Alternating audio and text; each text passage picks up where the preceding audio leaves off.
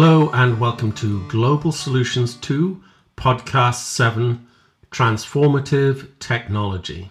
This week's module looks at those technologies that really shape our world, change our world, that have a transformative effect on society and how we live and what we do. So, through history, obviously, we can look back and see those transformative technologies electricity, printing, the combustion engine, the great technologies of the industrial era that really were the foundation for the modern world. And of course, one of those things is related to energy. A modern society and a modern world, technological world, requires a vast amount of energy. Our energy consumption has gone up exponentially over the decades as we've increasingly developed new technologies that really enhance our lives, provide new opportunities, new ways of doing things. It could be new medical procedures, new medical technology, communications technology, transport technology. In all the different aspects of life, we are always pushing forward the technological boundaries and creating everything from new materials that we make things of to new smartphones and all the things that we recognize now and actually are an essential part of our lives and a modern way of living. But all those new technologies obviously require resources in order to create them and they require energy. So the more that we advance our technological society, our science driven society, the more that we have and generate, create things that need that energy, need resources to sustain them. So, at the same time that we've created all these amazing products and amazing ways to enhance our lives, extend our lives through medical technology and otherwise, we also obviously are consuming a lot more of the world's resources and needing a lot more energy. So, all these things go together. Technology is truly transformative in society. And as I was saying, if you look at it historically, it may not be the first thing that you think of when you think of the foundation of a modern society, liberal democracy, the freedoms that we expect and enjoy, like freedom of expression and representation in a democratic government, and the right to be able to have an education, think our own thoughts, develop our own plans, pursue our own careers and our dreams, and so on. But in actual fact, even though those might be not the first things that you think of when you think about the foundation of the modern world, technology is there at the core of it.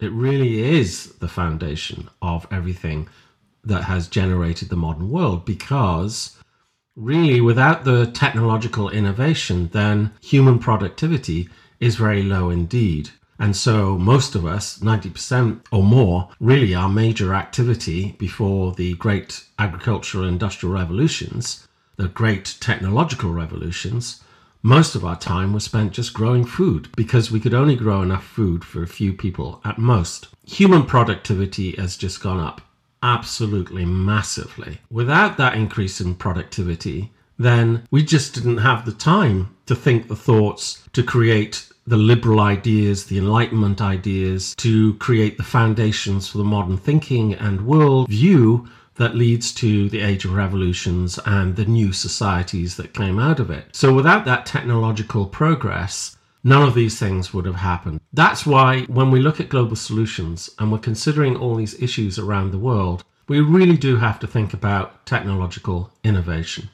Obviously, we're at a point where we already have a lot of new technologies, and some of those are being applied in terms of how we now generate energy. Technology, in its very essence, brings benefits, but it also brings costs. Sometimes those costs are just purely in terms of the energy they need, the resources they need, and so on. And sometimes they raise ethical questions, as in the case of genetic engineering, or in some cases, new medical technology technological innovation can really drive a lot of different things and really is transformative for society. So we have to consider all aspects of this when we think about transforming our world to a more sustainable world, a world in which we're not overusing resources, or that we have massive disparities between the different nations and groups of people in terms of their access to energy and resources to be able to create a life for themselves that is self sufficient and provides opportunity and advancement. Technology, in that sense, is both democratizing in terms of it giving people opportunity and choices, but it also raises issues because of who has that access to the technology and how is it used. Clearly, we can see that in, for instance, in terms of communication technology, which can be used as a liberating force, can be used via social media to create social revolutions, and we've seen that, or protests, or fight the cause of human rights.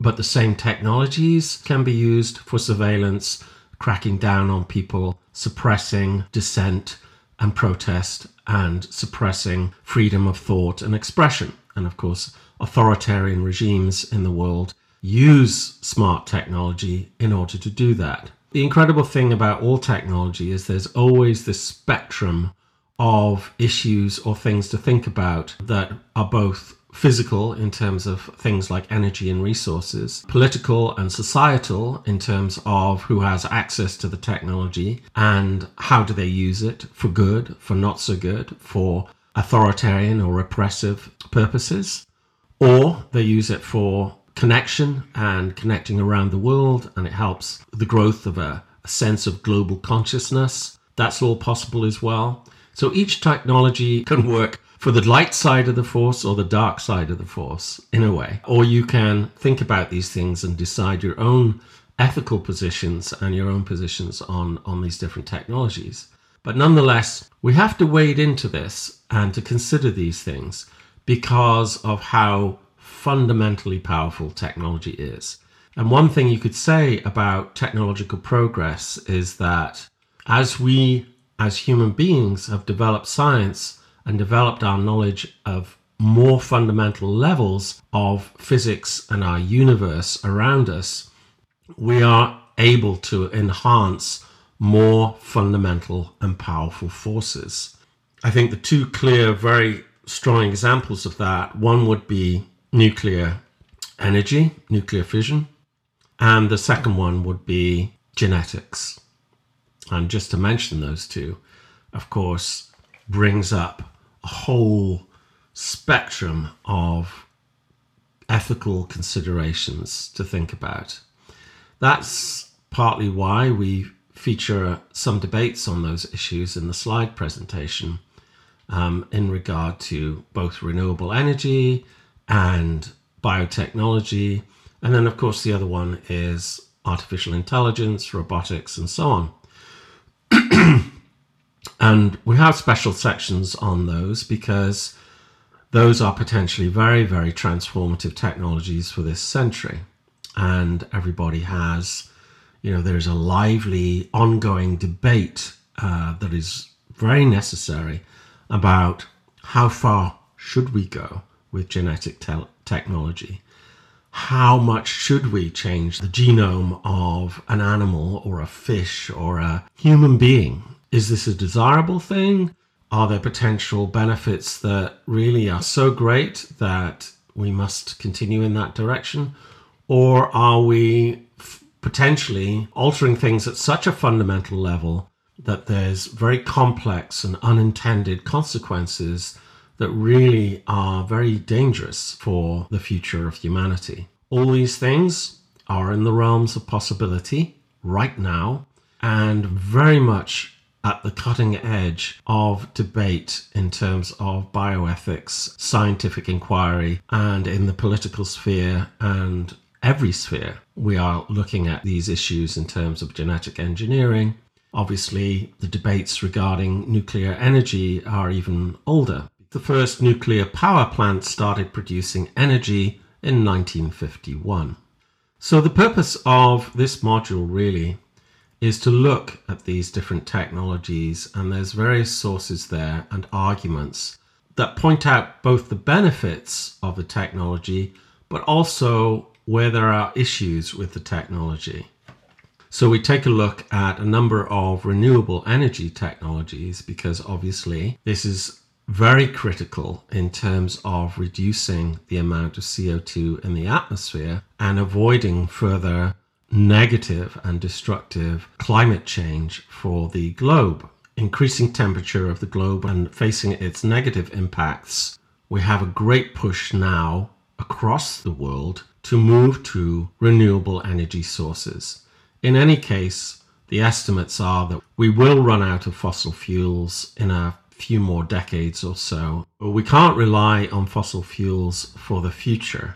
We must have alternative energy sources. If you review all the material that has been selected and is available through the slideshows, what we will see is an analysis of the advantages and disadvantages of each type of energy source, whether it's nuclear, hydro, solar, wind, because they do all have advantages and all have disadvantages. And certainly there are hot debates about the role of each one of them and how much they can be relied upon to provide the bulk of energy going forward. It is interesting and important to review each of them and understand the complexities as regards to moving society away from reliance on fossil fuels. It is an enormous enterprise, and for all the advantages of renewable energy, they do have their challenges. To name but one in regards to solar panels, solar panels do require a lot of resources, and currently, in many places, the plans for recycling them are yet to be developed. There is some good progress in Europe on this, but they do actually pose challenges as regards to what happens to the solar panels at the end of their life. And we are facing um, a situation uh, not far into the future where there will be a huge amount of solar panels which are no longer usable, and then what to do with them? If you just you can't just discard them and put them in landfill. They can leach toxic materials. This is an issue that is a very hot area of debate at the moment. One can see there needs to be a far greater push and thinking and mechanism for dealing with solar panels and joined up thinking that really thinks about the entire life of the panel and what to do with the panels when we no longer can use them and the requirement to extract back out essential minerals. Otherwise, if we go down the trajectory of a vast increase in the use of solar panels, that reduces the amount of CO2 going into the atmosphere compared to fossil fuels. But it also produces vast mountains, eventually, of used solar panels and would require a vast increase in the amount of mining to get materials to put into those solar panels. By highlighting this, it's not to say, so let's not have solar panels. It's to say that we have to look at each one and consider each part of the advantage, disadvantage, or how we can improve our systemic thinking so that we can address all parts of the production cycle, including what happens when the solar panel is no longer viable, or think about how much resources each technology requires and where those resources come from and the circumstances that they are generated. Like we said, with so many of these different issues, what we're really promoting here is the idea that if you take any area like this, you really have to think systematically about all parts of what is being done and address all issues along the chain and think about what really generates the most sustainable, the most just, the most reliable and stable form of technology for the future. And that's really uh, the essential mission. There are lots of different sources to look at within the module and to consider these different technologies.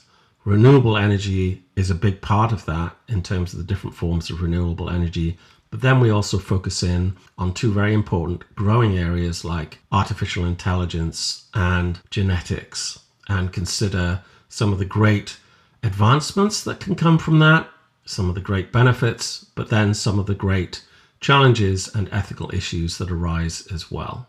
In essence, in terms of addressing the issues of the world, technology plays a very essential and key role. It's essential not to leave it out and to consider it, to delve into all the different issues that arise and to develop our thinking about it and our opinions about it and our views as regards to which way our society should go and how we address these fundamental issues in the best possible way.